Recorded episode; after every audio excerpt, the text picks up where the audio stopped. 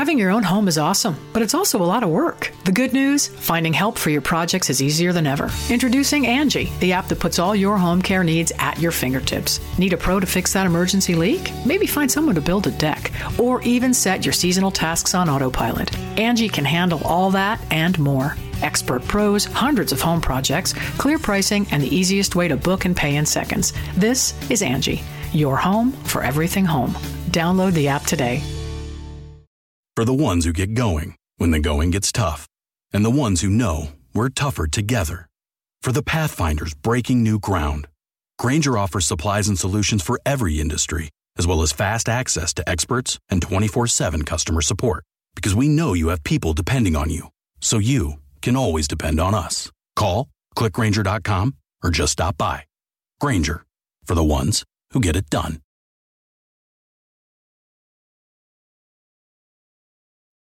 Hey guys, if you really like this episode, please support our podcast by going to talkmurder.com slash join and becoming a Talkos Primo. Pee Wee Gaskins. Now, if you're from the South, you've probably heard of this name before. Standing small at barely five feet, Pee Wee was often regarded as an all bark, no bite type. However, as you'll hear from this story, appearances can be real deceiving. So, y'all come on down to my neck of the woods in South Carolina, where we probe into the sick and twisted psyche of one of the worst serial killers in American history.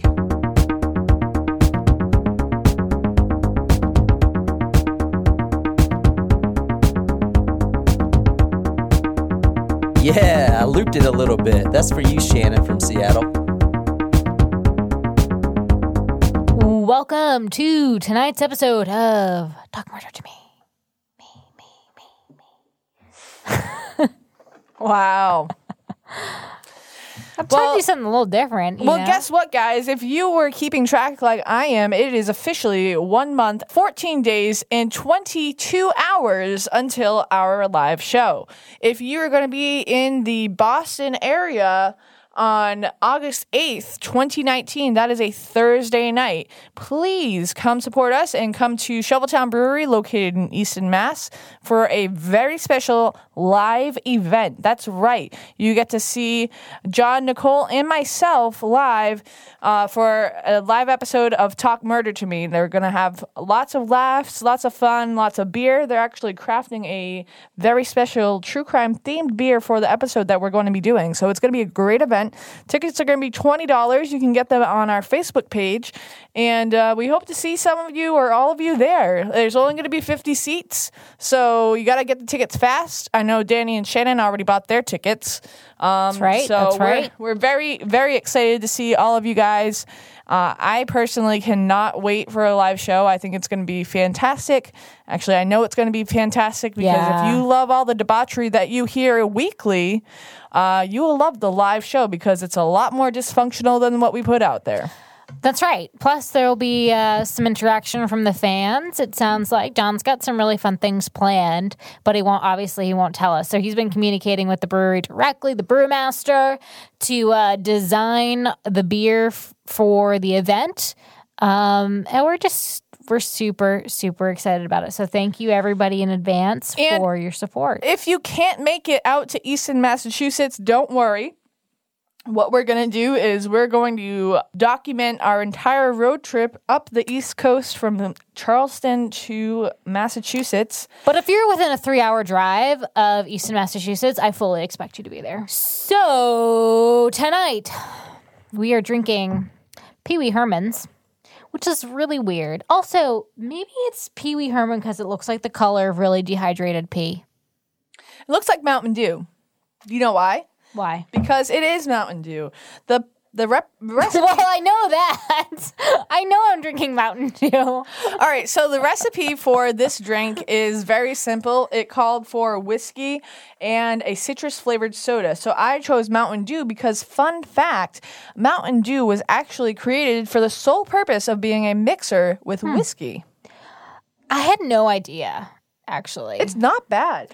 I don't love it, but I don't really like the taste of whiskey in, in general, Yeah.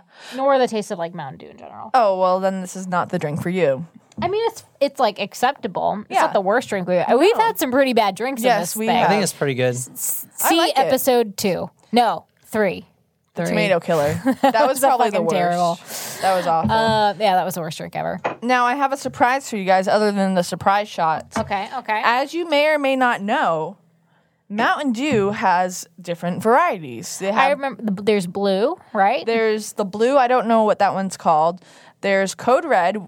There's li- there used to be one called Live Wire that was orange, and then there's Baja Blast at Taco Bell. That one's like Oh. a greenish color. Um, but tonight I have here for you some Code Red mixed with whiskey oh, okay, okay. because let me try red, that. Code Red is its own separate entity. What what flavor is Code me, Red? I, it's cherry, and I think it's the the Oh. best Mountain Dew flavor out there. All right, let me. LimeWire was okay, but I like Code Red. I like that more, I think. You know, I had a, a friend uh, in college. Actually, we're invited to her wedding in September, but we're not going to go. So she used to drink a two liter bottle of Mountain Dew every single day. Mountain Dew mouth. A, t- a two liter bottle of Mountain Dew she every would single day. stick a straw in the two liter bottle. I think it was Diet Mountain Dew because she was a, a I had a s- friend that did slim that girl. too, yeah. And this we used to live right over. Uh, so we went to school in Baltimore and you on you um, senior housing. So she actually went to. Uh, Belgium with us, but she only lasted one semester. She's the only person who Womp was womp. only there for a semester versus a year. And um, she was my spin class buddy. And Hate every every single day she would walk to the CVS on York Road, which was like right, you know, right around the corner from our apartment. oh my and some of gosh, like the upperclassmen housing at Quinnipiac was called York Hill. That's weird. That's a weird coincidence. So she would walk there and buy a two liter of Mountain Dew every day. And the ladies at the counter one day like they were out of Mountain Dew and they literally reserved her her bottles because they knew she was oh coming. Gosh, like it that's was wild. intense. I can't. I can't. And I, don't. I don't. The reason, the real reason why she didn't last in Belgium was because they didn't have Mountain Dew over there. Really. Yeah, like it- it's an it was well, an addiction. you know. It's Mountain Dew mouth. Like, Well, she had- doesn't them have- I West didn't know what that had. was until today, and I'm horrified. That's yeah, terrifying. that's what them West Virginians get up there. Mountain Mountain Dew mouth. well, Someone called into a Charleston radio show recently and said that their grandfather or their great grandfather was the inventor of Mountain Dew. Hmm. for people that drink a lot of Mountain Dew all day long and never gain any weight, there's a thing called Tifu Tifu. or Tofi. I don't know what it is. Tofu? It's thin on the outside, fat on the inside. Hmm. You could be diabetic from drinking a lot of Mountain Dew and like be completely skinny. Yeah, type 1 diabetics aren't always overweight. Type 2 usually are. So I would be Fofi. I had to like think about what the acronym was. Fofi. What was that one thing? Uh, Fofi. Fat on of the outside, fat on the inside. No, um, fat upper Fupa. Fupa. Fupa. Fat upper pubic Pussy region. area. Or area. I, I call it pubic area, but you can call it pussy area. Call it what you want. I do have one.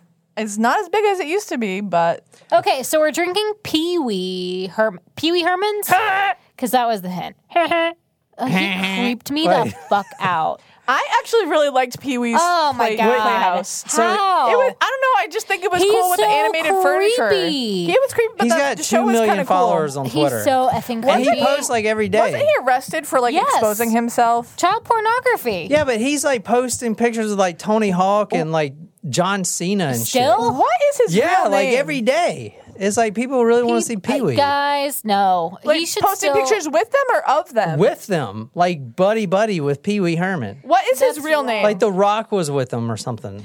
Can someone please tell me Pee Wee Herman's real name? That's his name. I will bet five dollars that he was not named Pee Wee as a child. You don't sound very confident about that, Jen. I would bet more than five dollars. All right, guys, guess what? I have some big news. What's that? We have a brand new tier on talkmurder.com oh, slash join. No way. The small taco tier. These small taco because we get a lot of messages from people that are like, "Oh my god, I love your podcast. I binged them all, and I just as soon as I get paid, you know, I'm gonna support you guys or whatever." I mean, money's tight.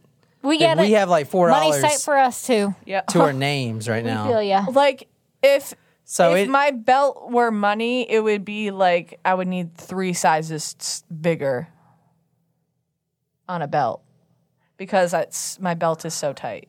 So we're giving a tw- we're doing Does a make twenty dollar. sense? It's a twenty dollar tier, and you get access to the forum. You basically get everything But that Tacos t-shirt. Primos get, but we don't send the t-shirt because then we just lose money. But I think that's a good deal. I think it's a great deal. Twenty bucks, you can support your favorite podcast, be part of the forum, be part of community, and you can submit your hometown story. So if you got one story that you want to do, but you don't want to become a Talkos Primo, you can just do that. Yeah. Submit your story to me. Surprise shots, surprise shots. We don't know what they are because they're a surprise. this looks dangerous. Oh, that was good. I like that. Hmm. I'm gonna let Nicole guess because I already know what it is. Uh, Was it raspberry vodka? No, what is it, Jen? It is the Smirnoff Red, White, and Blue.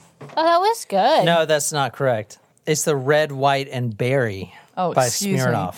So the hint tonight was Pee Wee. So, Nicole, where are we going and who are we killing tonight?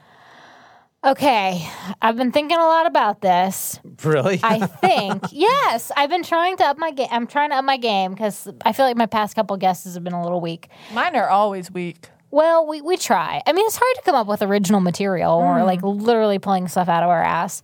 Not literally, that'd be weird. mean- anyway, well, literally for me, yeah. There's a lot of shit up there. so You know your intestines can hold up to 10 pounds of waste? Okay, so I think the Pee Wee thing is less about Pee Wee Herman, but more about pedophilia hmm. and Oh. a killer who uses a Going to pedo route. to lure children. A Pee Wee Herman shtick. Not a Pee Wee Herman shtick. I'm saying a Pee Wee Herman eshed shtick to lure children into a trap. So I actually think the story we are doing tonight Is? John Wayne Gacy. Ooh. You saw that I bought the Gacy book. No? Jen, where are we going? Who are we killing? Hmm. I like Nicole's guess about Gacy, except I feel like he would use the hint chuckles for Gacy. Well, Um, the clown's name was Pogo. Oh, was it Pogo? Yeah. Oh, I thought it was Chuckles. Well, I don't know what I'm talking about half the time anyway. I think we're going to New York, and I think it's going to involve a like a, a kids baseball team, some sort of maybe it was Oh, like a Pee-wee. base, baseball coach or something. Ah, Very Pee Wee clever. baseball. very cleves. So maybe not baseball, maybe like a child sport because sometimes they call it pee wee football, you know, but something to do with that. And I'm also hmm. going with like kind of that kinda Children. route. Yeah. Children. Children are the victims here. Alrighty then. Those are some pretty interesting guesses. Is Gacy in Illinois? I guess I didn't Yes, get Yeah. he's okay. in Des Plaines, which is where my mom is from. Hmm. Illinois. I bought Lincoln the Gacy Land. The book. Lincoln Land. Yeah, we now know it. It's not Yeah. Lincoln Land is not Nebraska, despite its capital name. So I want to say we did have a fan in Talkos Primo guess who this killer is tonight. So this is Will calling in. Hey, Talk Murder Team. It's Will and Heather from Columbia. Uh, we were just thinking that the the uh, murderer this week must be Pee Wee Gaskins with that with that drink choice there. Pee Wee Gaskins is a uh, a serial killer who was born right here in South Carolina in Florence actually, and he was electrocuted in Columbia where we live.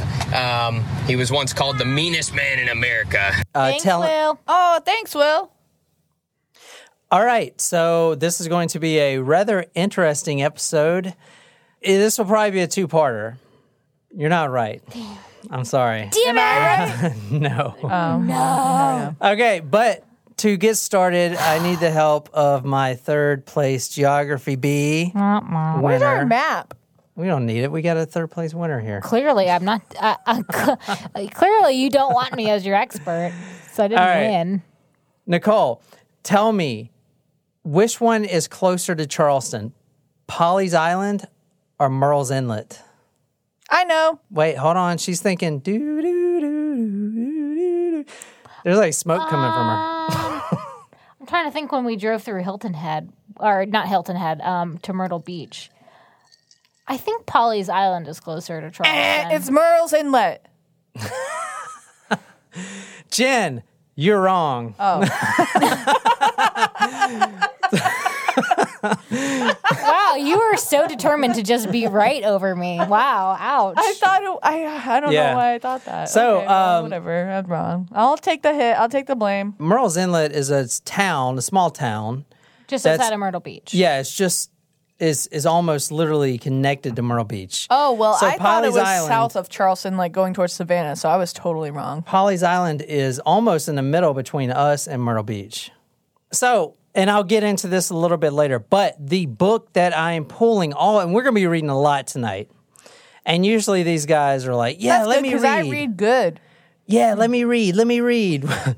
let me ask you if you really want to read after we read the first Who few paragraphs that? of this. I don't say that. I slur my words half the time. Never mind mixing up the letters. you won't want to read this. But anyway, I'm pulling this from a book tonight called Final Truth. Now, you're not going to find this at the bookstore. You're not going to find this at Barnes & Noble. You can't get it on Amazon Kindle. In fact, the only place you can buy it is on eBay if someone has it, and that's for about five or six hundred dollars. What? Because the book was so gruesome, it was actually banned and What? taken A banned off book? the shelf. But being me, I found the book. It was actually someone had the book, and I think it was a, a girl. I c- couldn't tell on the forum, but she actually she took pictures of each page with her cell phone, uploaded it into PDF. So I have the whole PDF, and I'm going to put it on our forum for Talkos Primos and Small Talkos.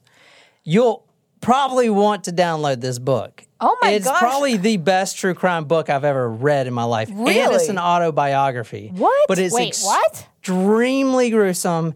It's extremely graphic, and it will literally keep you up at night. But anyway, let oh, me good. get into it. I'm glad to hear that the night, two nights after staying up until 2:30 a.m., which means the night next night after you, you're even more tired. I'm going to be kept up even further. Yeah. And for you guys that don't know, we are recording tonight from Charleston, South Carolina, which is really close to where this takes place. In fact, the killer has come through our neck of the woods down here in Mount Pleasant Part of Charleston County. and has went all the way to Sullivan's Island. And which is all in dolphins his book. All right, so anyway, we're starting the story in Pawleys Island. This is mid-September 1969. Now, Do you remember? I, I don't know the name because the name was never made public or 21st night of December. I don't think anyone's ever reported her missing, to be honest. But an 18 or 19 year old blonde, tanned and, quote, better looking than most, was hitchhiking. I mean, this was the 70s. Oh, it's and the late 60s, wasn't it? well, it's 69. I mean, almost 70s. Hitchhiking was like a thing. The title I put on this slide is This is Why You Don't Hitchhike. Maybe that's the answer to my problems, Nicole. Maybe I should just hitchhike from Long Island to JFK. I think it's illegal. What if I offer to pay them? Is that hitchhiking? That's prostitution. Mm. I think I think that's the reverse. I of think that's an prostitution. Uber. If you if or sex work rather, if if you offer someone, oh no, that is prostitution. You're right. There's nothing wrong with sex works, you know. You got to make you got to put food in your mouth. Okay, anyway. All right. So it's about mid afternoon. This girl's name was Leela or Lila. I've seen both. Okay. Layla. Now she was walking hitchhiking near Pawleys Island, and a man pulls up. You know, a nice man. Hey, where are you going? Do you need a lift? It's hot out here. South Carolina heat. It, it gets hot here. That's it was Yeah. so hot today. It was disgusting. So she said, Yeah, hell yeah, let's do it. She puts her duffel bag in the back and she said she's going to quote Charleston tonight, Jacksonville tomorrow. In fact, she was going down to meet a bunch of friends because this girl, during the summertime, she works on the yachts with all the oh, rich That's people. probably a good job. Yacht murder to And me. She takes tips and gets, you know, but anyway, she was blabbing on, on, on, on about this yacht thing, how she travels. She's been to the Caribbean and the Bahamas, and she's so young and all this stuff. And anyway, the killer was driving her, and he said, All right, I'm not going to Jacksonville, but I am going to Charleston, so I can at least take you there. Mm-hmm. So they they drive, drive, drive, drive, and she just keeps blabbing about herself and like how great she is and all this shit. Sounds very millennial. Hmm, yeah, very narcissistic. millennial. Yeah. And anyway, he just got No sick offense of to it. our millennials, but it just seemed like a. We're millennials. So he got kind of sick of it. And he said, "Listen," he just interrupted her, like, "Shut up! I'm going to Charleston. I'll take you to a nice seafood restaurant, my favorite seafood restaurant in Charleston." what? Anchorman? Yes. What? I'll take your mother, Dorothy Man, to, to a nice seafood dinner and never call her again. I'm so glad you picked up on that. Yeah. I um I you know didn't. what I also have to say is that millennials is more commonly used as a term. we got called millennials as We are Yeah, millennials. I know, but we and got like negative reviews. we got a negative times. review calling us That's what I'm saying. It's like millennials are is most commonly used as a an, an offensive term at, rather than like a generational term. Like you don't hear people say those baby boomers. Like you know what I mean? Those Gen Xers. Yeah, no, know. It's like we're the worst people in the entire world. So bring it. Anyway, um, okay. So he said, I'm going to Charleston. I'll take you to a nice seafood restaurant, my favorite restaurant. If you know me, then you know what my favorite seafood restaurant is. The wreck. yes. Have you guys ever been to Fleet Landing? No, I haven't. Yeah. But he says, I'll take you The to wreck a. is really good. Yeah, in comparison. I mean, I the, liked it. what's nice about Fleet Landing is the view. That's it. Yeah, that's true. I've eaten there. I I'd like the wreck though. Good fried seafood. We should go Yeah. there. Too bad they're not open now. Can I have another drink? Oh, you'll go to the wreck, but you won't go to IHOP. Well, seafood's kind of I better. want some fucking pancakes. I don't. I need Babe. ice in this. Is Here. it cold at least? Mm, Try it. No, I'm not drinking yours. You drink that. We all drink together. What the don't fuck's like wrong it. with that rule? You guys just living large, all these cell phones that tapes and all kinds of stuff. So the man says, I will take you to a nice don't it. seafood restaurant and then we can get a hotel room. Now she was kind of Tell me something good. offended, I guess. She was like, no thanks. She was like really snobby. No thanks. Okay. No thanks. And then he was like, well, that's fine. I'll just drop you off right here and then you can walk to Charleston. And she's like, fine, just pull over. Cause I don't, you- I don't do that. That's not me. Good Okay. for her, I guess. Although it Yeah, sounds good. like she's going to end up dead. So. This is real. I don't know. This is me. She is definitely gonna end up dead. That I All right, be. who Don't wants to read this those first are one? the right lyrics, but I'm singing Jen. anyway. Who wants to read this first one? In those days, the stretch of highway south from Myrtle Beach to Georgetown was a two lane blacktop, narrow with no shoulders, and drainage ditches on both sides. It was a couple of miles before I got to a dirt road where I could pull off. When I stopped, I turned sideways on the seat and stared at her, and that was the moment when my miracle came shining down. Now, don't get me wrong, I know I didn't see no real beam of light like Paul said he saw, but I find my answer as surely as he found his. And the answer was simple. What I had to do was kill her. I remember smiling to myself and wondering why I hadn't ever thought of that before. if she was dead, she couldn't ever tell the law or nobody nothing. So once I had made up my mind and decided she was going to die anyhow, I could do anything I wanted with her. Anything. I kept smiling and draped my arm over the seat and waited. She smiled back at me and turned to reach for her duffel bag. what Nicole just read was actually the moment when this killer it came like he said it was like a beam of light it came to him wait i should become a serial killer if you read the book you'll see where he's that comes to Oh, him like God a thought to me. I like must be i a must killer. be a serial killer now And I just want to add, John wasn't laughing at the content of this book. I think he was laughing at my reaction. If you guys are familiar with the Miss J meme, where he go, he like is clutching his pearls. Essentially, you, if you all know what I mean, what I'm talking about, that's pretty much what my reaction was.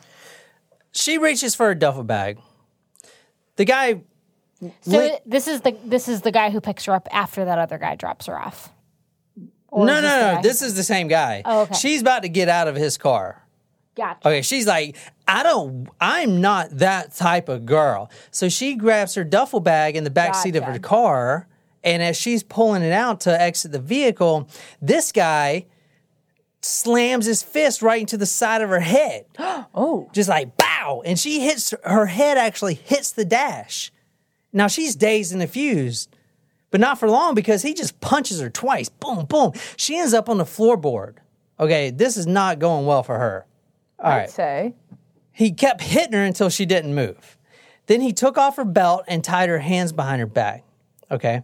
Then he took off his belt and looped it around her neck. Remember, he already decided in his mind he's going to kill this girl. She's dying. yeah. And she was kind of snarky, you know.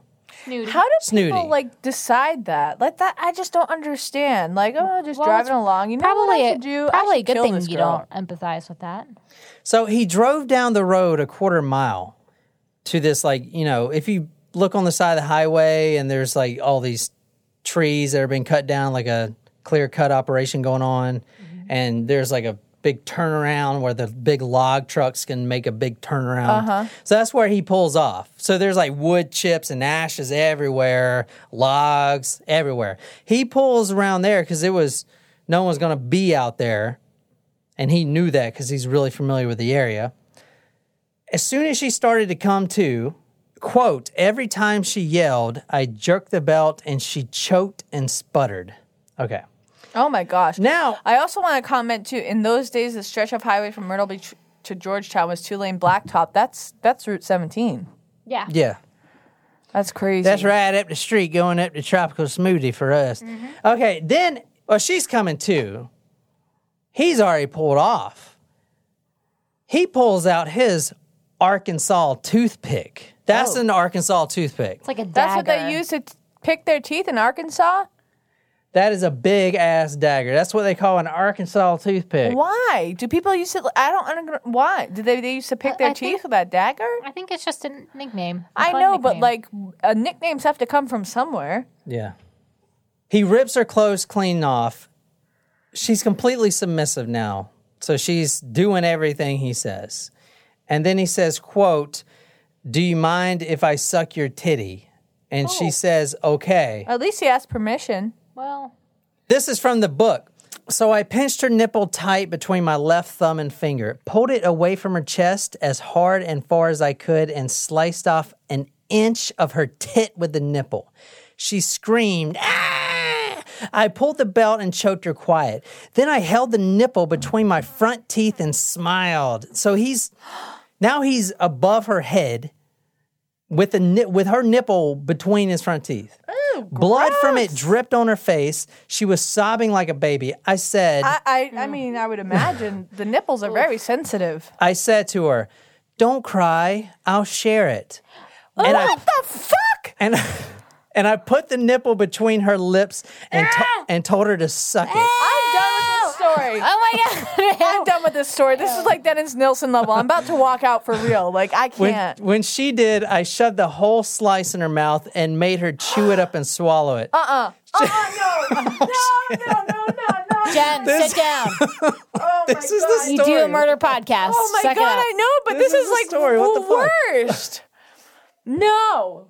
This That's like- pretty bad. Oh my Wait, God. hang on. Let Wait, me I'm just not say, done yet. are we Because about I feel it in my own nipples, empathy pains. to, oh are, my god, are we my about to hurt. are we about to top their yes, No. we are. No. All right. She gagged. This is worse than the straw. She gagged and tried to get up. and Then she vomited all over herself and oh me, which truly pissed me off because there just weren't no call for that. I stood oh, up. Oh, No, no call for vomit. Excuse me while I stick your own nipple in your mouth, but please don't and throw make up you on eat me. it and make you eat it. Oh, this is gross. I can't. I'm. I need. Jen. Drunk Jen needs to come out. She's there. I, s- Not there. This is sober Jen. I stood up and stomped her pussy bone as hard as I could and wished I hadn't already took my heeled boots off. Then I knelt down and turned her on her stomach and started fucking her ass.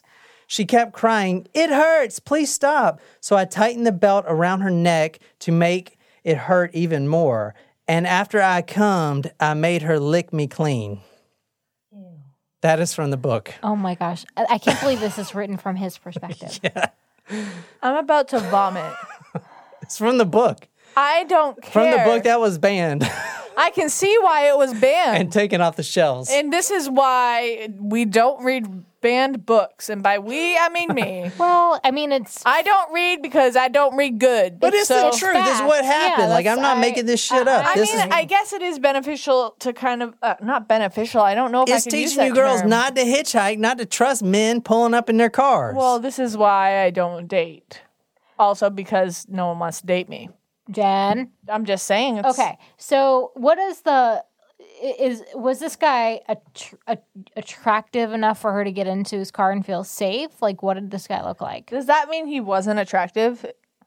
No, I- no, I was asking, was he attractive enough for her to feel safe in getting into the car? In the first No. Yeah, but I mean, like sometimes you feel safer with unattractive guys. I don't think Not so. like creepy borderline. There's a difference between creepy and safe. no, I think you you tend to feel more comfortable with attractive people. Yeah, that's true. Like everyone's comfortable with me, and I'm a Oh, complete please. psychopath. Okay. We know you took the test. So yes, he this man is not attractive. Hmm. In fact, I'll show you a picture of him in a little bit. My jaw hurts from the amount that it's dropped already, and we've only been through one account. Now, he puts her back inside the car trunk. She's still alive. The reason he didn't kill her right there is very important, and that's a part of his MO, which I'm going to talk about later. Okay. He actually learned that behavior. Can I ask a question? A second question, other than that, I guess. I- Is he writing this book from prison? I uh, sure hope so. Yes, he's writing this book from prison. I'll get into all that in a second. Here, can you read this, Nicole? I told her that if she kept quiet and didn't give me no trouble, I would let her live. She said thank you. I once read in a book about the Nazi death camps that the best way to get somebody to cooperate when you plan on killing them is to promise that if they do what you tell them to do, they won't die. And you can take my word for it, it works. So, I mean, he was definitely going to kill her. I mean, there's no doubt about it. Oh my god. Now, he drove south of Georgetown, where all the marshes and the thick sawgrasses we know so well down here in Charleston, Sweetgrass Highway. We literally live on a place called Sweetgrass Highway, Sweetgrass basket. Sweetgrass Basket Highway. And there's marshes everywhere. In fact, we did a story for Talkos Primos about a girl named Brittanee Drexel that was Possibly fed to apparently uh, fed to the alligators right here in our neck of the woods, right in all these swampy marshes. So he drives south of Georgetown, where the marshes got real thick, and the saw grasses and the swamp plants, and he later claims that the marsh bottom acts like quicksand, which I didn't know, hmm. which is good to know, That is good especially to know. if you run a murder podcast. Yeah. yeah, and- I mean, also because I had thought about getting one of those really big magnets so we can fish and find some cool stuff, and I was planning on going in the marshes. But now that I know it's like quicksand, I'm not going to go in there. also. I would not go there because of all the gators. Yeah, that's also good. You know what? We have a, a pond in our neighborhood, and I didn't know this at the time, but when I was riding my bike one time, um, there was a sign that was like, keep out gators. And I was like, oh my gosh, there are gators in our neighborhood? You have to assume that there are gators in any of those little ponds that you see. Well, I hope that, like, wasn't there a story about, oh no, those are snakes, the snakes that crawl up through the toilets? I don't think That that, happened happens here. here. That was in Well, you guys were at work. No, it Oh, came. stop. It was like a big rat. Stop. Anyway, snake go ahead. All right. Um, so the marsh bottom acts like quicksand, which I didn't know. So you may want to keep that in mind. And anything that's weighted down will sink really deep. And not only that, but the bottom crawlers, all those little creepy crawlers in the bottom that you can't see because it's all muddy. Okay, they will eat most everything and quote turn it into crawler shit. Ooh. That's from the book. He pulls into a That's a different spot. He scientific he puts her in a truck, or he puts he puts her in the trunk, goes south of Georgetown, pulls into a completely different spot, pulls her out, stuffs her panties in her mouth. He finds a six foot tree limb. He ties her knees together and loops the rope around her neck and knotted it like a hog tie. You know what a hog tie is? Mm-hmm. You know what a hog mm-hmm. tie is, right? What, Yeah. what is it? They tie the hogs with it, like when you barbecue, they tie it to Like the you, limb. the feet Yeah. together and the arms together. like Yes, it's- that's what he did. Like you're about to hang on a spit. Yeah, so basically he tied her knees together and then uh, made it where she couldn't bend or anything because it was wrapped around her neck too. It was basically like a hog tie, but her and arms she weren't was tied. still alive when yeah, she's still alive. I'm just very upset by this story already. Just you wait. This is a murder podcast.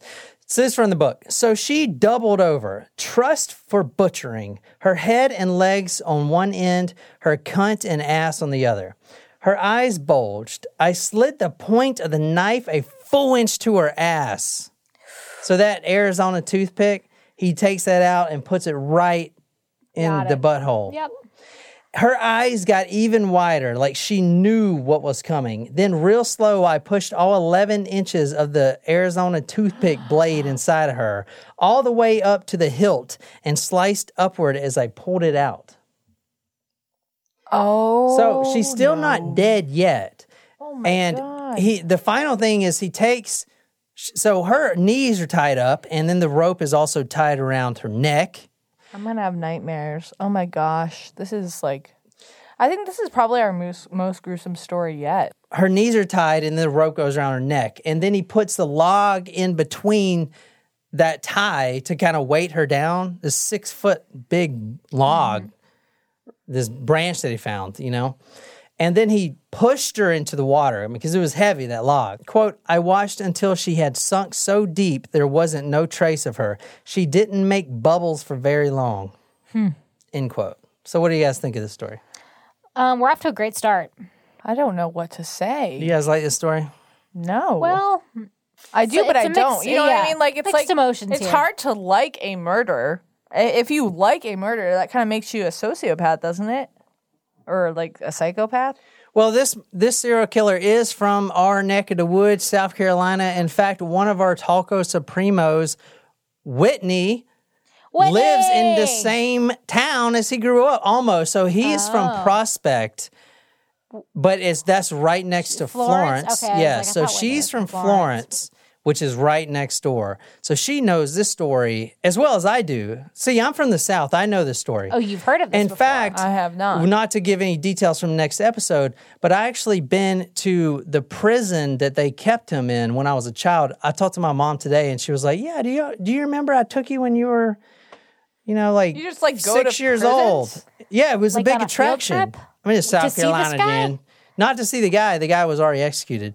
But to see it was it was South To s- Carolina, Jen. Like we but ain't got to nothing else to see do. where like this was it guy a- was. an active prison or was it uh, like It was the the prison was active at at the time. It was called CCI, but when we saw it, they just closed that prison down. So we kind of we didn't just go to see his cell. We went to see the prison. so it was it's like, like, an attraction. Alcatraz but in South Carolina. No, Carolina? no, no. The whole per- reason why this prison is famous is because of this killer stayed there. Correct? Yeah, yeah, that's the Yeah. whole reason this prison's famous because of something I'm gonna tell you about later. I can't. I oh, can't. Oh, dear. I've never been to a prison and I'd like to keep it that way. So yeah. I've been to jail, not prison. really? I didn't know that. Yeah.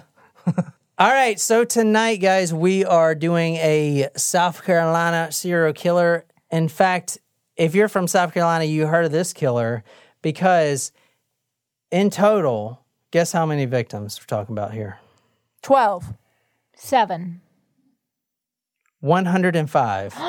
What? yeah. No. Yeah. Tonight All we in South Carolina? tonight we are uh, visiting the gruesome details and stories of Mr. Pee Wee Gaskins of South Carolina. You guys haven't heard of him? No. What is Pee Wee moniker? Gaskins, named Donald Gaskins.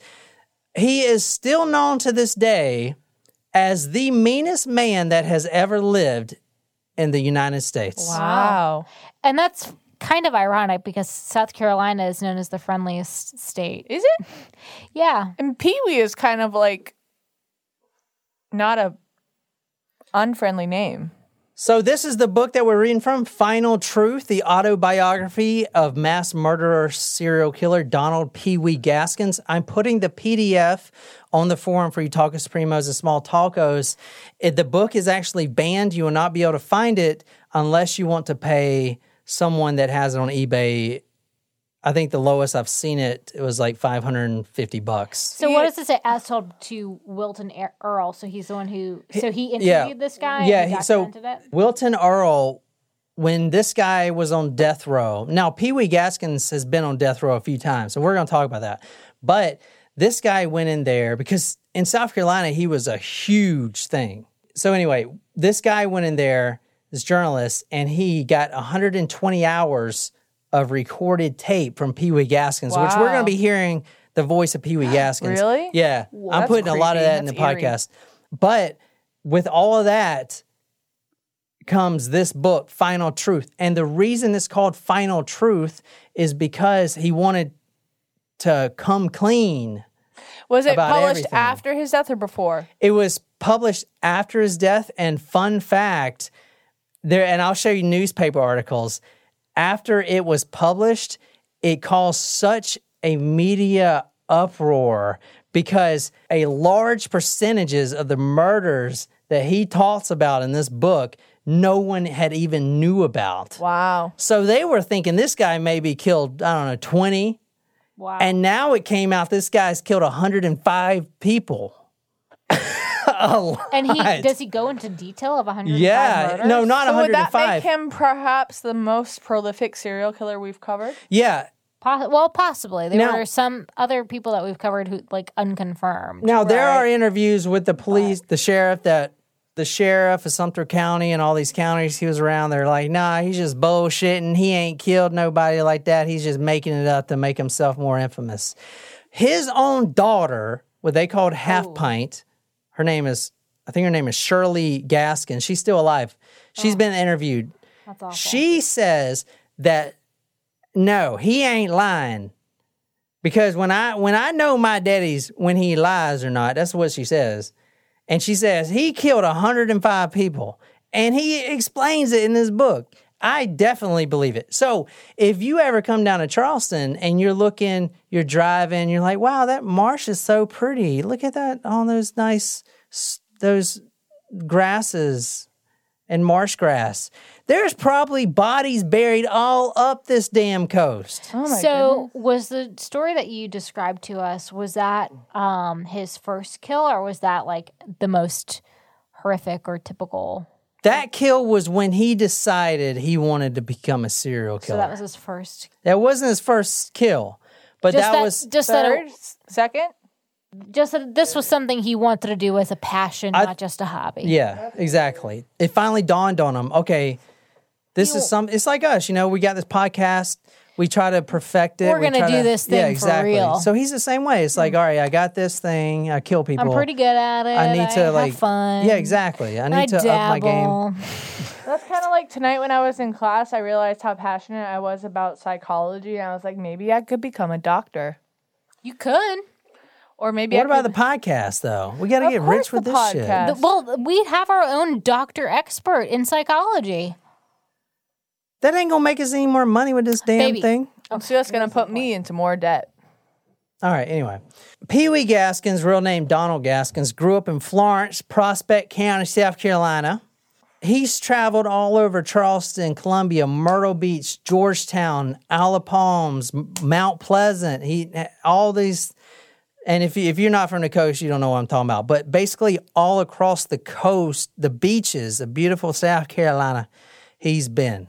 Well, that's Now- disheartening. This is like right in our backyard. What if there's a body in our this. backyard? I didn't sage the backyard. I only saged the house. So let me go into his childhood and background. Now, he was born March 31st, 1933. Single mother, but multiple stepdaddies. Hmm. And these stepdaddies were very violent, most of them, towards Pee Wee. This is Pee Wee speaking about his childhood growing up. any of my uncles or aunts didn't like, they would take a hedge bush switch or a pear tree sprout or an apple tree sprout, as long as it was a good switch, and they'd tear my back and legs up. There'd be red stripes all over my body and legs. And if my sister told them I had done anything, no matter uh, if I had or I had not, they'd beat hell out of me. And uh, that's the kind of treatment I was got as a childhood. All right, so that is the voice of Pee Wee Donald Gaskins. He sounds super creepy. well, he sounds country bumpkin, kind of like me. No, he sound like his, something about his voice sounds just like off. So this is how he got the name Pee Wee because his his actual name growing up wasn't even Gaskins; it was Parrot, which I actually know a parrot that's from them parts. So I I kind thought of you were wanted about there. to say Perry, and I Yeah, was me like, too. Oh, parrot. God, God. we Long ain't lost related, uncle. But I this story makes me wa- confused, too. this story makes me want to claim that I'm not from South Carolina because this is some pretty gruesome shit. Well, we all know that Nicole and I are from Massachusetts, so. But this is how he got his name Pee Wee Gaskins. Can I read it? It weren't that I was the littlest because I was the youngest. No matter how old I got, I was still littlest. I never growed up enough to keep with the others. That's how I got the nickname Pee Wee. Pee Wee, Pee Wee, playing with your pee pee. Oh, jeez. They used they used to say, when I get mad and hit somebody, that's all the excuse they need to gang up and beat the hell out of me. Pee me. wee, pee wee, playing with your pee pee. so he had a Napoleon complex? yeah. So he's like five foot nothing, man. This dude is Oh, small, wow. like a He hundred pounds. small. His name is Pee Wee for a purpose. He is the smallest guy. I mean, he's tiny, tiny guy. Hmm. But you know, small dog has a big bite. and killing 105 people, he had a big bite. You know what they also say? Small dudes got a big truck, and that is means you're compensating for something. I that have was not English. I talk good. All right, so he was bullied in school. He was bullied so bad in school that he actually dropped out at age 11. Now, I'm not Oh, wow. saying that he, the reason he dropped out was because he was bullying or because he was getting bullied, but it most likely played a large Well, role. he was also in the deep south in the 19 it would would have been 1950 at the time. So like finishing school wasn't required. Yeah, that's true. So he drops out of school at age 11 and he forms a gang with his two friends, Danny and Marsh. We have a Talkos Primo named Danny. Yes, we do. We sure do. He's coming to the show. Danny, Danny, Danny and Marsh. Now, this trio was called the Trouble Trio. All three of these boys dropped out of school and they were nothing but trouble. All right? Oh, Now, they a would clever name. they started burglarizing, they started robbing people, they started doing these little schemes to make money. They had a secret spot, which was an old fallen down barn that they called the hideout. Now, You can read this. This is what old Pee Wee Gaskin says about that old hideout. Not far from where we lived, there was this old house that had been empty for years. Most Sunday afternoons and any other time I could, I went there to meet up with the other boys from around Leo. We called it our hideout. We sat around and smoked cigarettes, and we had stole and bragged about how much we knew about girls, and watched older boys learn how to jerk off or cornhole, or fuck a sheep or goat or chicken. and we usually ended up fighting about something. Can I ask a question? What is cornhole? yes. Not you mean not the game? no, not the game. Yeah, I figured that's probably not the same thing. Do I want to know what that is? I'm pretty sure is is getting it up to booty. that makes sense. Yeah, cornhole because you know corn doesn't process in your digestive system and it comes out of your. watch the older hole. boy. What the fuck they're doing to watching each other fuck sheep? I don't understand. This is why I don't want to claim that I'm from South Carolina. That's gross. 'Cause He's right at my parts talking about watching each other jerk their wieners. That's called um, bait bros. That's a thing, That's gross. isn't it? It's gross. Now, um, let's get smart with this podcast for a second, or at least try to pretend we are. He fits the differential association theory. Now, this kind of his MO kind of lead into that, but he was a small time criminal. But this theory that's out there, the differential association Differential? theory, differential association theory, means that he gets molded as he meets different criminals. Basically, he he adapts to what they do, what their beta- behaviors are. So it's like modeling, like the social learning theory, essentially. Yeah. So, all right, I'm gonna read this. In criminology, differential association is a theory developed by Edwin Sutherland, proposing that through interaction with others, individuals learn the values, attitudes, techniques, and motives for criminal behavior. There are so many reasons not to skip breakfast. So many savory, mouth-watering, tasty, delicious beyond all belief reasons. Actually, that last one was pretty convincing. Stop by for a McDonald's breakfast. Mix and match a sausage biscuit, sausage McMuffin, sausage burrito, or hash browns, any two for just two bucks. Price and participation may vary, cannot be combined with combo meal. There are so many reasons not to skip breakfast. So many savory, mouth-watering, tasty, delicious beyond all belief reasons. Actually, that last one was pretty convincing. Stop by for a McDonald's breakfast. Mix and match a sausage biscuit, sausage McMuffin, sausage burrito, or hash browns, any two for just two bucks.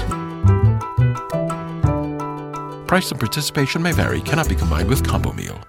The theory focuses on how individuals learn to become criminals, but does not concern itself with why they become criminals. They learn how to commit criminal acts, they learn motives, drives, rationalizations, and attitudes. It grows socially easier for the individuals to commit a crime. Their inspiration is the processes of cultural transmission and construction. Sutherland had developed the idea of the self as the social construct, as when a person's self image is continuously being reconstructed, especially when interacting with other people. So wouldn't that explain the why though? It says I know it says it doesn't explain the why, but that kind of does explain the why because it's kind of That, no, that doesn't explain why he's a killer. no, but it explains why he's a criminal because he was. Well, it doesn't explain why he's a criminal. It explains how he molds as a criminal and does things he does. Right, but to be accepted by his peers, he modeled their behavior. Do you see what I'm saying? Like it I don't know, kind of this it kind of I know over I, my head. I know you read it, but to me, it kind of does explain the why because you emulate things to become part of a group. You know what I mean? Yeah. Well, the most important thing to remember to a greater or lesser extent, both non criminal and criminal individuals are motivated by the need for money and social gain. And social gain is Mm-hmm. important because old Pee Wee, five foot nothing, needs a lot of social validation. And you'll Right. see He's very insecure. through this story. He constantly tries to prove himself. We were talking about that tonight in my class is the importance of of socialization with other people. Like it's a basic human need. No, not socialization. He needs to be higher and higher on the social hierarchy because as a little squirt that he is, he's automatically at the lowest rung. So he has an inferiority complex. Right. yeah. So later I'm going to talk about how he even molded himself after he was associated with the very notorious uh, Genovese family, the mobsters. Hmm. Isn't that a pasta dish? The Genovese. I don't think so. Genovese. But it's that's one of the five crime families. yeah, one of the five crime families, Genovese. Oh, So he was actually with those gangsters. In fact, they offered him a job. Now, Pee Wee Herman's got a crazy story. He goes all over the place. Pee Wee Gaskins? or shit. Pee Wee Gaskins got a crazy story. Now, I want to say he could have took a different approach in life before he started killing people because he was actually a very good tinkerer. Nicole, can you please read this tinkering shit? I had a good little business going. On Saturdays, people brought broken radios and record players and sewing machines and things like that to the gas stations, and I took them home and repaired them in the evenings. I worked in the corner of the parlor room, which was also where me and my brother slept.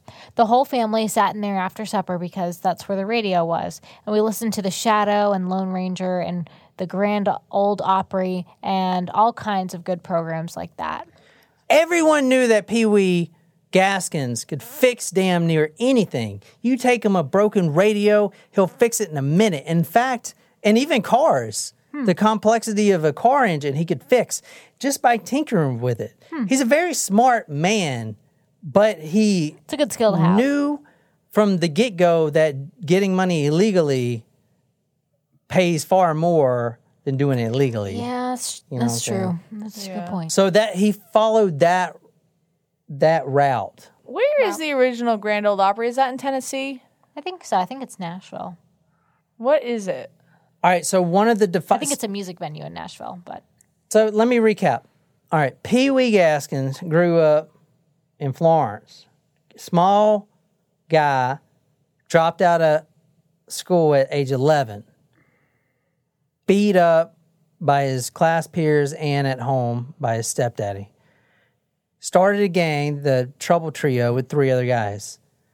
And that's about it. But a defining moment hit where his gang had to split up.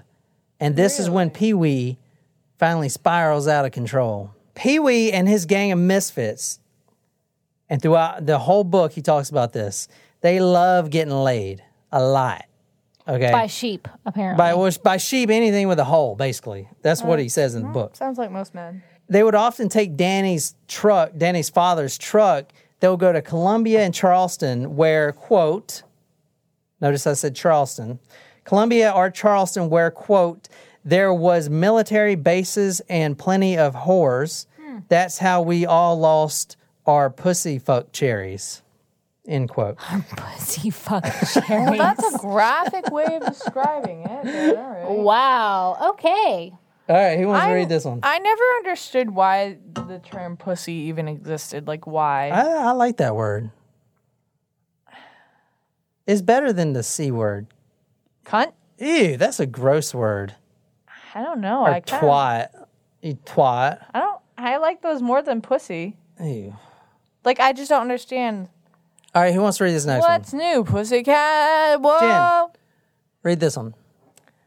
Do I have to read it in my southern accent? Yeah. But there was something about them whores that we didn't like. We agreed that jacking off at the hideout was almost as good. Marsh thought the hideout was better than the whores. He liked cornholing the younger boys oh. and let them down to cornhole him, and he liked to suck dicks. Oh my god. Danny and me didn't go far too much that far, but mostly we just watched. Though, to be honest, like most teenage boys, we tried it all once or more because Marsh was our friend. We would let him suck us off whenever he was asked to. Why did I just read it like that? Oh my gosh, that was terrible. Like, that was, oh, That was I couldn't stop reading it. That was disturbing. Yeah, a little bit. I, I, you know what I think it was. I was more focused on doing the accent than actually understanding the context. you just behind what I breezed right through it there. I did. But I don't think that that's a lot of thing that teenage boys do. But I don't know. I'm not a teenage John, boy. would you like to elaborate? I've never done that. All right, so he speaks it as matter of factly, like all teenage boys cornhole each other. what the fuck? it's like what? Where did you? And he liked to suck dicks. This Well, is why- I think you might be a homosexual, which is there's something wrong with it. but I no, don't he's know not. He just grew up in Bumpkin. Not Pee Wee, the uh, Sorry, other I guy. shouldn't Yeah, say that because we got to talk as primo from there around them parts. But even I'm from them parts, and I never cornholed nobody. Okay, You I'm also going on had the more record. things to keep you entertained because you were in the '80s and this is the '60s. yeah, There was like you know, you were I grew up in the '90s, so he grew up in the six. So he's born in '33. oh, So he was prob- 40s. yeah, probably like even worse then. 40s. Well, you know, They all they had is radio. They didn't have they didn't have Netflix probably. definitely. All right. Now, the the thing that really got him in trouble is one day they were all driving around in that truck, going to Charleston looking for all them whores. And while they were driving there, they all decided, "What are we doing?" We'd prefer to suck each other's dicks instead. No, they Well, they what it says. decided they needed a virgin. Okay. This is their next thing. This is kind of bad. But now Marsh, Marsh was one of the trouble trio. So it was Danny, Marsh, and Pee Wee. Marsh said, Well, I have a I have a sister that's 13 and she's a virgin. We could do that.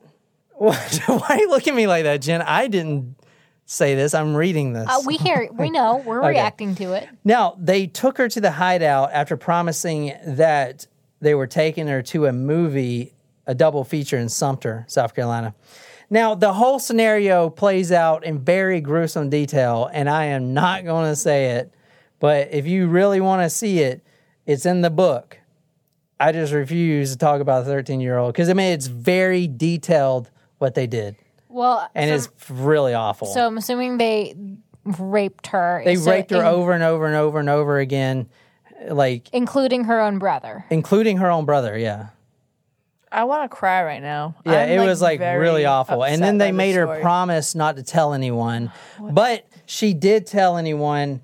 And She so did tell someone. This is the aftermath. The next thing I knew, they was dragging Marsh and me to the barn. They stripped Marsh first, roped up his ankles together, and threw the rope over a joist and strung him up upside down. And then his mama commenced to paddle him with a pine slat. Soon his ass was bleeding, and she told his stepdaddy to whip him Whoop with his belt. whoop, whoop After just a little while, Marsh's back and legs was a bloody mess. He didn't move when they let him down. When then it was my turn to be strung up naked, I felt the pine board splitting my butt. Then my stepdaddy sh- stropped me with his belt. Stroked. Stroked, yeah. stroked me with his belt like I had never been stroked before. The pain was all in my back and legs, and my ass was already numb. Good. I was just about to pass out when I heard Marsha's mama scream, You goddamn little piece of shit, I ought to cut it off right here and now. And I realized I had a heart oh on. Oh my gosh. She didn't cut it off, but she did take the belt from my stepdaddy. And she I wish used- he did cut it off. I agree. And she used and she stroked my dick and balls until I thought they were would be useless to me for the rest of my life. When they finally lowered me down to the barn floor and they left me, I couldn't move. I stayed there all night, turning colder every minute, hurting too bad to get up and put my clothes on, afraid to try to crawl to the house. Good. You know what? You I know, wish they cut his dick off. yeah, You're me right. too. I- I- How did this not teach you a fucking lesson? Honestly, Well, no, the, the thing that I wanted you guys to take away is he was getting beat to death and, And he, he has a it. boner. He liked it. Yeah, so He was a masochist. that is what I'm trying to say. There's a problem here. He had a hard on when he was getting the shit beat out of him. so he's a masochist. So he's fucked up in the head. That's what his uh, problem is. Anyway, um, yeah, maybe this gets in a little into his mo, but I want to say this because he had that hard on and stuff like that. It kind of ties in. Before he does his killing, he gets what he calls the bothersomeness. Is a country word. So he gets Bothersomeness? bothersomeness. So it's like this itchy feeling. The best way I, I think about it is remember that Elizabeth Wettlaufer episode we did Yeah. with the nurse, and she was like, I just get this red surge feeling and I just have to kill. Mm. So it's basically the same thing. So he would literally get all sweaty and anxious and he Just like a has to sense kill. of rage. no, it's just like he has to kill. It's like something you got to do. And for him, it's homosexual.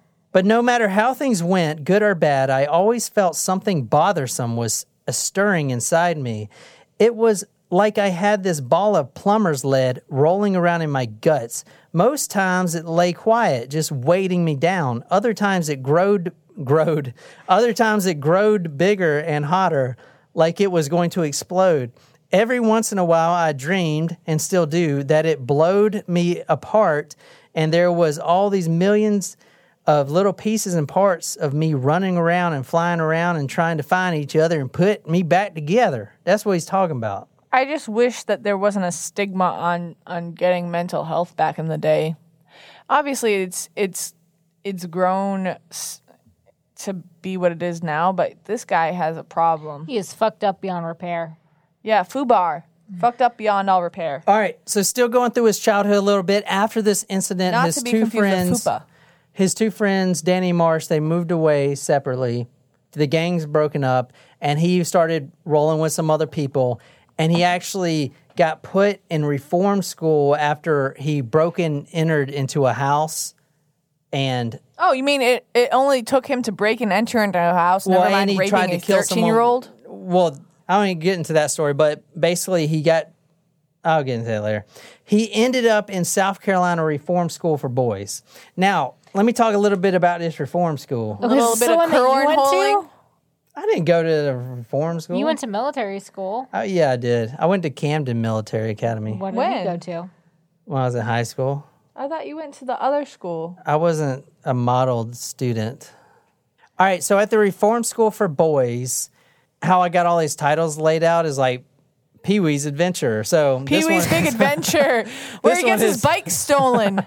Pee Wee becomes a prison bitch. This is kind of what it. Oh my god! Oh God. Did he All get right. cornholed? Um, I'll tell you in a minute. Uh, I really hope he did. At, now, keep in mind, he's 15 at the time. Now, at the Reform School for Boys, he got his first taste of what it's like inside them prison walls. He learned of the Pecker Order. Oh, no, God. that sounds Oh, awful. dear. I'm glad that it happened. To I wonder if it, it wait, never mind. Just What? keep going. Now, the, Pecker. pecking order. You mean if that came from that? No, no, no. I was gonna make it some comment about penis size. Go ahead. No, it's very. th- No, make it because it's accurate. Well, it, Pecker order was he last because he was so small and it was proportional to his size? And that he got raped first. Um, no, the basically the smaller your pecker is, the more you get cornholed. yeah, so that's he, what I just he said. was he is small. Yeah. I'm assuming because Yeah. he so is he got five raped feet a tall. lot. Yeah. So the bigger kids, there were bigger kids there that were in charge of the whole facility. Obviously not the guards, but You know, they just like prison now. You got the inmates that kind of run everything. Right. Now, one of these big kids was name was his name was Poss, P O S S, and he told Pee Wee one day they were like in the mess hall or whatever, and he said, "Now he this first time he met him. He said, you need to come to my bunk during the lights out." Now, Pee Wee didn't show up. Uh oh. Now, the next evening, he found himself in some deep shit. Literally. Who wants to read this? In the shower room, six boys grabbed me and spread eagled me face down on the tile floor. One held each arm, one held each leg, and one sat on in front of my face and slid forward until his hard on rubbed against my nose. then Poss lay down on my back and put a knife blade against my neck and said if I hollered, he would cut my throat. And he made me open my mouth for the sitting boys, hard on, and I felt Poss's soapy dick ram across my ass, mm. ram my ass. Quick as he finished, the other boy took his place. Then the hard on come in my mouth, and as soon as I swallowed it, another one took his place. Thinking back on it, I figured that in less than one hour, I was getting raped by at least 20 boys, and most of them took seconds in my mouth. I had never felt anything like that in my life. When they finally was through with me, I was so sore I couldn't move, and I heard Poss tell two boys to carry me to my bunk. Once I was there, he leaned forward and said to me that I had two choices. Either I could do whatever he wanted me to do, whenever he wanted me to, or he would see to it that I got gang raped real regular. Hmm. You know, I can see why this book was banned. Why? I mean, I can see it, but also, like, I, it's reality. So, Yeah, that's I don't true. Think, I don't really think anything should be banned. The good thing about that scenario is Poss actually got a real liking to old Pee Wee Gaskins, and he kind of made him his, if- you know, he kind of protected him. All right. Mm. The thing about being in reform school that Pee Wee didn't like is these boys, these boss boys, would trade with other boss boys in the prison for the for things like cigarettes and stuff like that. Now they would trade People? booty holes Oh, no. for that stuff. So you can read this, Jen. The only real bad problems that developed between me and Poss was that him being boss boy in our dorm, he made deals with the boss boys of the other dorms, trading favors and cigarettes or whatever. And the one thing the boss boys traded to each other was the literalist boys like me. I never knew when I was going to be told to go somewhere and strip or blow or ream or get rammed with whatever or whoever Poss made his another deal with. If it hadn't been for that pecker order trading, I would have made out okay with my life at the reformatory. As it was, things just got too rough, so I started making plans to run away.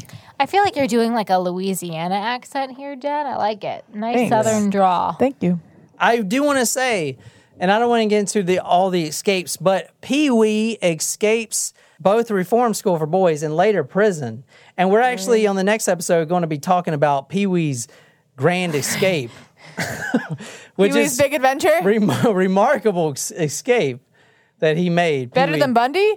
Yeah. Oh, yeah. And in oh, fact, he he escaped twice. Once he did a Bundy and jumped out the second store, story window like Bundy did when he was mm. awaiting to be sentenced.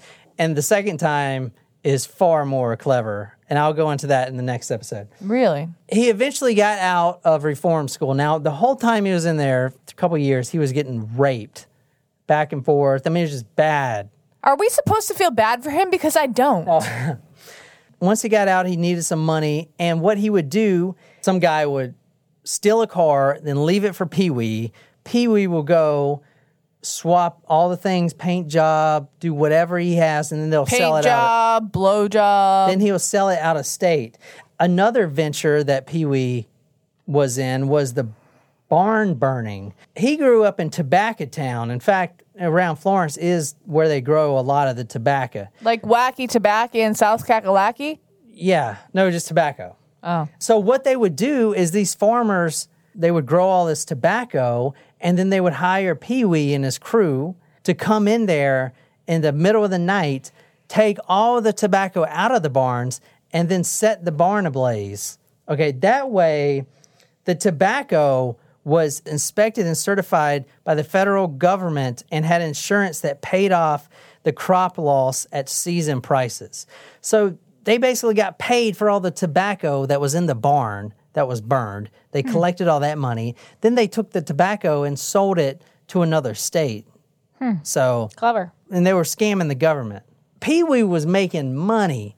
Pee Wee gets rich, man. He was getting making a shit ton of money. I calculated once he had like thirty grand in his account. like Wow, in back then? No, Oh. back then. But I calculated today it was like thirty grand a that he was just had. That's what in we're a, a month or two. That's what, how much is it for the tip line? Did you hear back from the tip line? It's a hundred thousand. They, I haven't heard back. I'm gonna call him tomorrow about the doodler. Mm-hmm.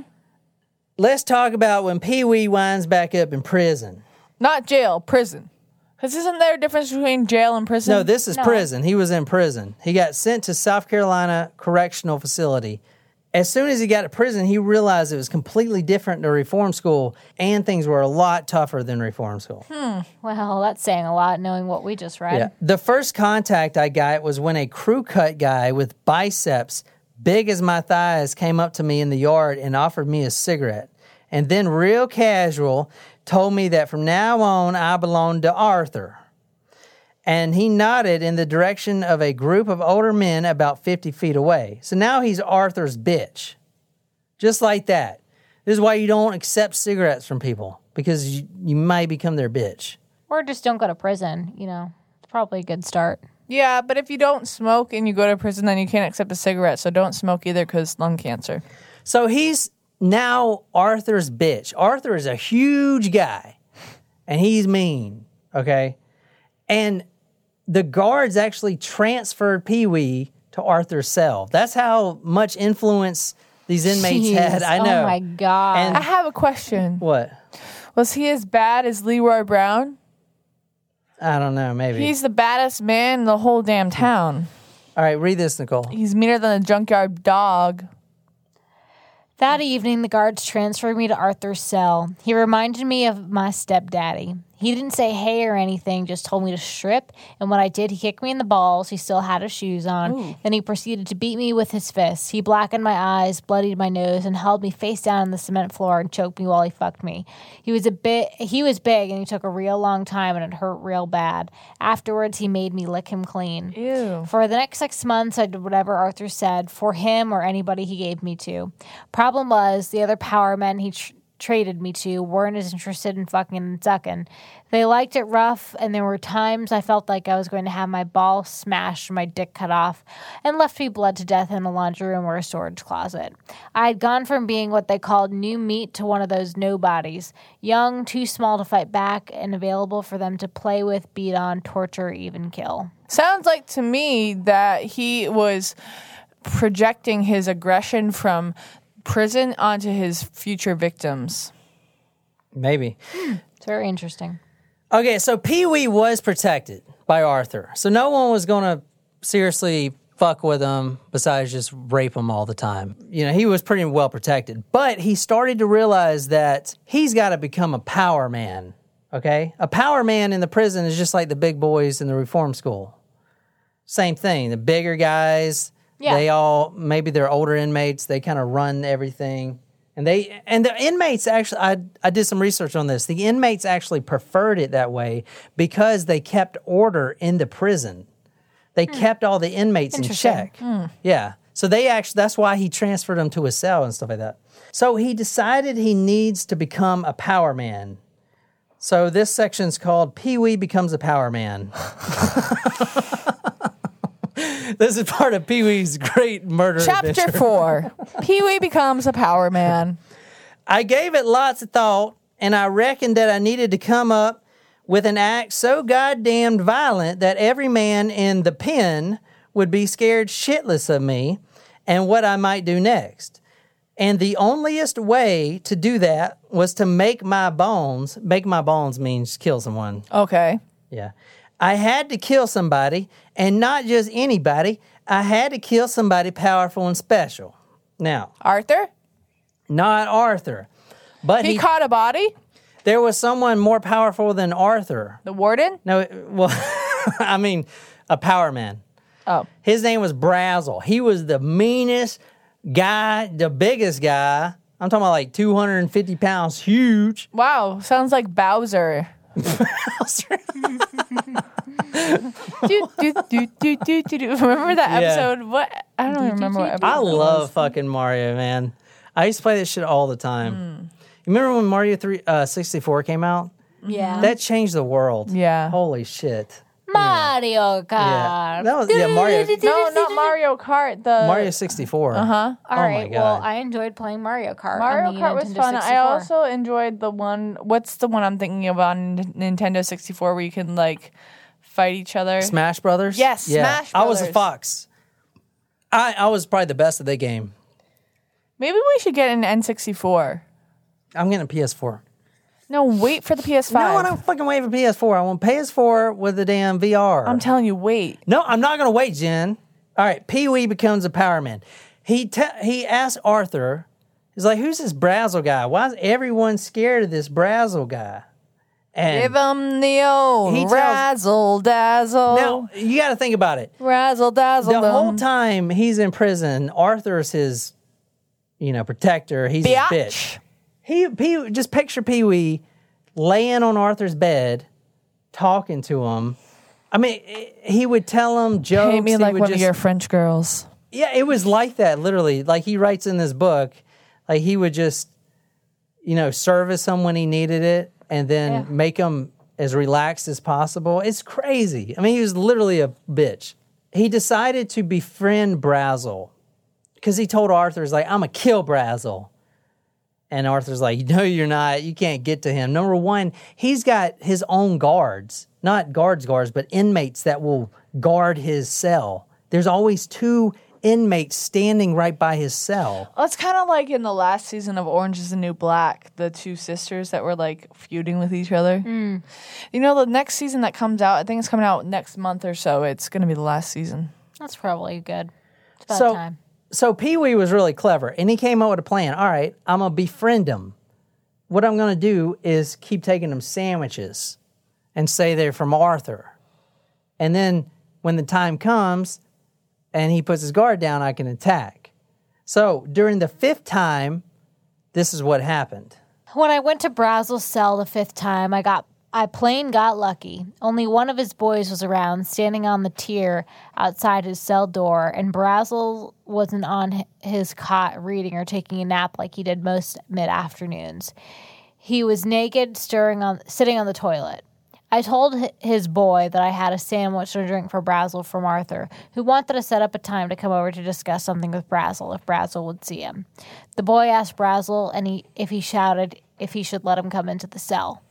Brazel farted real loud and grunted, "Yeah, let the little pissant in." Let the little piss out in. and mention and motioned me to put the sandwich and drink on the table and said for me to tell Arthur to come over that evening during free time after supper. I put the food down, palmed the knife from my pocket, and took two steps to the toilet. Brazel was reading a magazine. He looked at me and said, What the fuck are you staring at? I didn't hesitate a lick. I jabbed the knife into his left jugular vein and sliced towards his Adam's apple, and then twisted it deep into his pulse artery. Brazel's throat was cut open before he could raise his arms to protect himself. He tried to yell, but just gurgled. I surprised myself at how calm I was. I didn't really feel nothing much at all. I watched the way the blood spurts got shorter and shorter until the, finally they just ran down his chest to the and gut to his crotch. Then he slumped sideways and fell off the toilet. His his boy rushed inside the cell, shank in hand. I held up the paring knife and said, "You're crazy as shit if you fight me over a man who's already dead. Now go call the guards." Wow. just like that. Little is- Pee Wee is the most respected man in the whole prison. Wow. And not only the whole prison, but multiple prisons around that. I Killed don't a guy know. sitting on a toilet though. I feel like that's kind But of like he killed the main man. He got to the main man. With the, impossible to do because he always had guards. He infiltrated his barriers and took out the main man. I do have to say that reading this passage alone was kind of like, holy shit. Like, now I kind of want to find out what happens next. Guess what? We will because we're listening to the story. What? You didn't want to find out what happened? Uh, I know. I mean, like, I feel like you said you couldn't put this book down. And before this passage, I was like, oh, I would have put it down because it's too graphic. But now I'm like, oh, what happens next? not only was this his first kill ever hmm. for Pee Wee Gaskins, but just like that he is respected, and not only respected, he actually gets his own prison bitch. All right, so Pee Wee finally made his bones, and now inside and outside the prison, everyone knows who Pee Wee is. He's the guy that took down the guy that no one could get to. And he, this isn't the first time that he surprised everyone. Pee Wee is a very clever man. Surprise, bitch. Now, let me talk about Pee Wee's MO before I get into the more killings. Now, he is what's called a process focused serial killer. Now, a process focused serial killer will kill slowly. That is different from an act focused serial killer, which kills quickly. Hmm. Okay, this is a psychology. term. sense. Yeah. He would get his sense of urge, what he called the bothersomeness, which you can read in his book. He talks about it all the time. He talks about his bothersomeness. Oh, I got to go kill. Now, one of the things that really defined his MO was being mentored in the Atlanta Federal Correction Facility by the one and only infamous Mr. Frank Costello, which was the head of the Genovese family. Hmm. He was serving time in the cells with him was three other men that was his lieutenants and lower rank that were also part of that mob group. Hmm. They mentored him a lot and throughout the book he'll say certain passages that they told him. For instance, he says a killer never gets caught if a body never gets found. Hmm. They taught him that. Wow. They also taught him to make sure he weighed things down That's probably good enough. Probably how we got away with so many murders. Exactly. And another really important thing they taught him was never kill and then move. Always take someone and after watching The Sopranos, you see this nowadays. You you take someone first to a kill spot, you kill them there and then you dump them. Ah. Yeah. That makes it where you get no evidence bloodstains in your Right, car. you're not, like, A lot of people will kill someone and then throw their dead body in the car in the trunk. That leaves bloodstains and, and trace evidence and shit like that. All right, the biggest power man in Atlanta Federal when I was there was Mr. Frank Costello. He was in an eight man cell, but with only two other men. Hmm. They had been his lieutenants in the Genovese family in New York and had come to prison with him on conspiracy charges. Almost every day, Mr. Costello, and let me show you a picture of Mr. That- Costello. That's interesting because in The Departed, which is kind of based off Whitey Bulger, but that's the name of the boss was Costello, Frank Costello. You remember Nicole? Mm-hmm. So they must have used that like real life. Whoa. Now, this is about his real education. If you want to read this, Nicole. But my real education come during talks with my New York cellmates while we played cards in the cell or walked around in the yard. They were my professors. Mostly they told me about how things was done in New York among men connected to one of the one of the families. Everything was based on silence, trust, and loyalty. Omerta or morte, they called it. Every man who just worked with them had made his bones. They considered killing just a part of doing business. Hmm. They actually offered Pee Wee a job in New York City with the wise guys. Now, he actually called them the three wise men because they kept mentoring him so much, and that he'll refer to in the book as the three wise men. Just remember, killers don't get caught if bodies don't get found. Hmm. I think that's pretty awesome. I might Yeah. tattoo that on myself. Oh, I hope not. Pee Wee, now Pee Wee was in and out of prison more times than I can count. He was probably in and out of prison more times than he was actually married. Now, Pee Wee was married. What? I'm just going to throw this in there. Pee Wee's only been divorced once. But he got married how many times? He was married six times. So Pee Wee died. How could he get that many women to marry then? What? Pee Wee died What with the five fuck? wives, like a freaking Mormon. How many? Single, he told me. Single my ass. Not only was he married, oh no, he had six wives. One of those Mormons, you know? All right, so he was released from prison August 6, 1961. He got a bus ticket home to Florence, South Carolina. He was 28 years old. Now, Us. Wow. let me talk a little bit about his types of killings.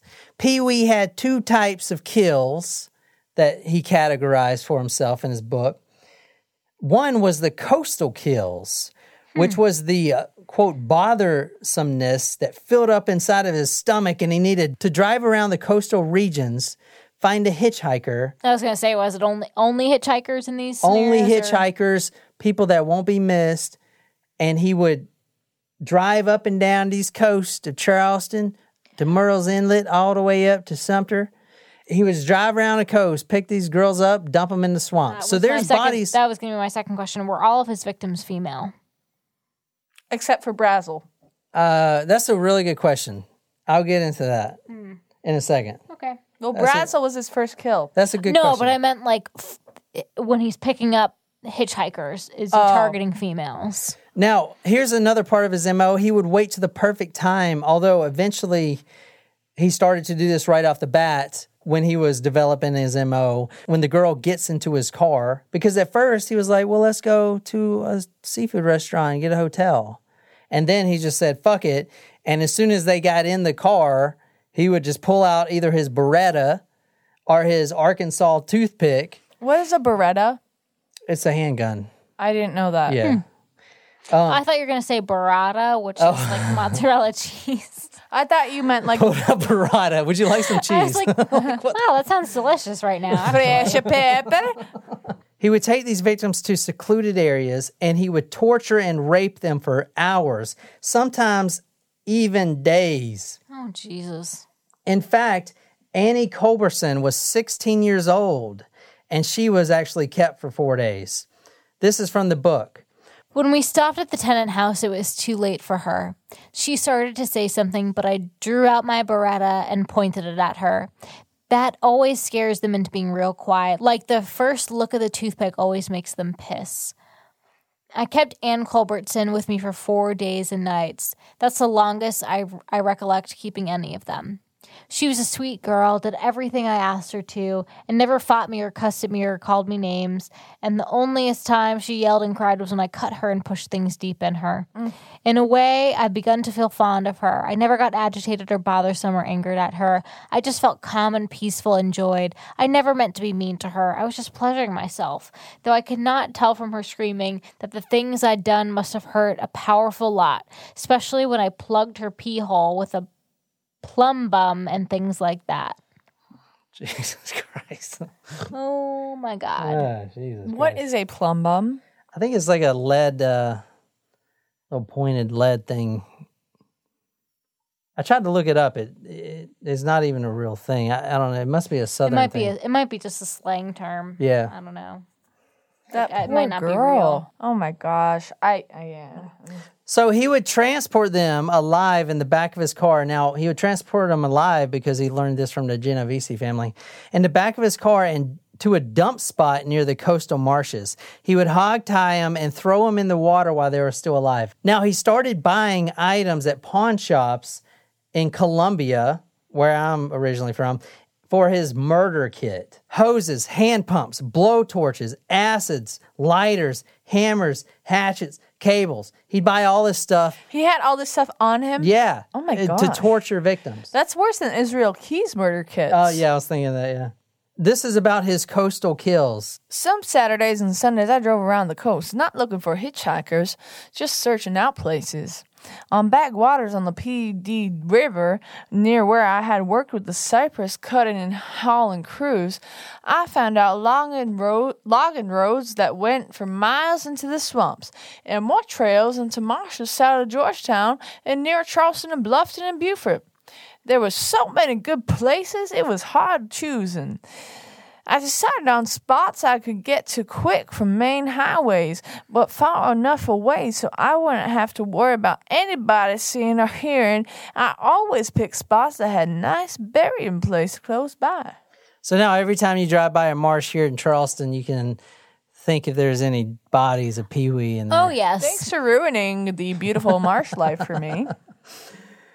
Now, he actually moved to Charleston with one of his wives. I can't remember which one, probably like the third or fourth.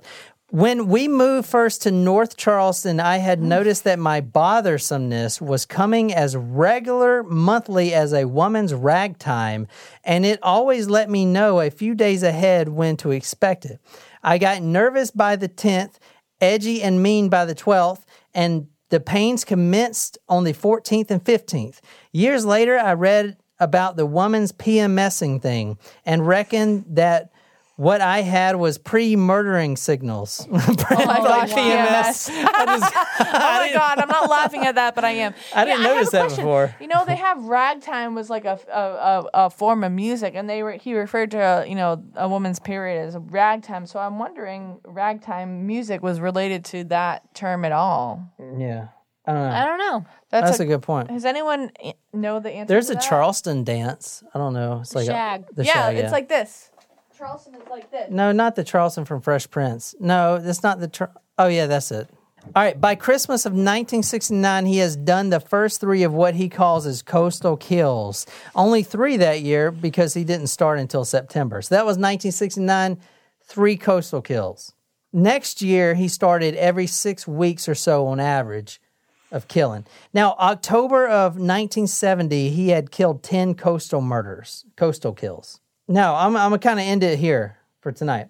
He didn't only pick up girls, okay? Hmm. But it happened accidentally once, he would talk about. Mm-hmm. And this episode, we'll talk about this. But if you want to read this, It was March and cold as the balls and the brass monkey, or tits on that witch, and there weren't hardly nobody out hitching. I figured I was in for a drive to Florida. Then I saw the two of them north of Savannah hitching south. That they was the kind that had packs on their backs and walked along the highway and half-assed them without turning around, like they weren't expecting anybody to stop and didn't really give much a shit whether anybody did or not. They both had long straight hair, and I would have sworn they was girls. Of course, I couldn't see their asses because of their packs. It wasn't until I stopped and got out to open the Mustang's trunk and I had seen they was boys. They was lean, skinny in fact, and they were trying to spout flimsy blonde beards. They was 14, they said, when they was in the car and we headed south. They had not met on the road, both runaways, so they had something in common right off. And they was going to Florida because it was warm there, but neither one had any idea how was they was going to live when they get there. They was just damn determined they was never going back home. Wow, that's a funny story because um, when one time when my family and I were driving back home from Florida, my mom was driving and she swore she saw a hitchhiker, except none of us saw this hitchhiker. Maybe it was a ghost. And we swear it was a ghost because she was adamant. She was like, no, there was a hitchhiker. And we're like, what are you talking about? She said he was wearing a green pack, but we n- neither of us, none, none of the three of us saw him. So maybe it was the ghost of one of these hitchhikers north of Savannah because that's we were we were in Georgia um, when this happened. So fun story. all right, so we're going to end there. And next time, for the next Well, episode, wait, did he kill them and rape them? We don't know. That's for the next episode. Tune in to episode number two of the Pee Wee Gaskins Pee Wee's Big Adventure, Pee Wee's Big Murder Adventure Tour. Oh, can we please call it that? And uh, what we're going to talk about next time is what will Pee Wee do with these two boys? Will he let them go, or will he do something more deviant? All right. I'll also It probably uh, not off to a good start for these boys. I'll t- also I'll also tell you about his other type of gruesome murder style. Remember, I told you about the coastal kills. He's got another category. I'm oh, going to tell you about that on the next episode. I'm also going to discuss next time the reasoning about why Pee Wee Gaskins decided to buy a hearse, a black hearse, and put a sign in the back of it that says, I haul anything dead or alive. Well, that's not disturbing. He was also bragging to everyone that he had his own private cemetery, but no one took him seriously. Hmm. All right. I'm also going to tell you about Pee Wee's daring escape from prison that no one could do but Pee Wee. Because he was so small. So small, and it includes a garbage can. Interesting. It's very clever. I'm also going to tell you about Pee Wee's biggest mistake and the murder that got him caught, and how Pee Wee pulled off what was known to be an impossible murder from inside the walls of a maximum security prison in Wow. South Carolina, and it does not involve a shank or anything. What? It's MacGyver status. Huh. So, all that and more. Very intrigued. Episode two. This has been episode one. Talk Murder to Me presents the Pee Wee Gaskins Pee Wee's Big Murder Adventure Tour. And we hope to see you on episode two. I can't wait to hear what happens next. This has been a really Thoroughly disturbing story. yes. All right, guys, I really hope you enjoyed this story on Pee Wee Gaskins. I spent a lot of time researching this for you guys. Uh, be sure to go to talkmurder.com and see all the links, the sources I used, and I'm putting the uh, the book Final Truth up there for Talkos Primos and small tacos. If you really enjoyed this episode, be sure to hit that subscribe button on whatever podcasting app you use. If you really like this episode, you can follow us on social media Facebook, Twitter, Instagram. If you're absolutely obsessed with this podcast and want to become our stalker, go to talkmurder.com slash join. Become a Talkos Primo. Get a badass t-shirt, sticker, swag, a lot of love, shout it out all over the place. Tell me what story you may do. I'll research it, dedicate it to you on the Talk Murder Me podcast. My name is John here with Jen and Nicole. And until next time...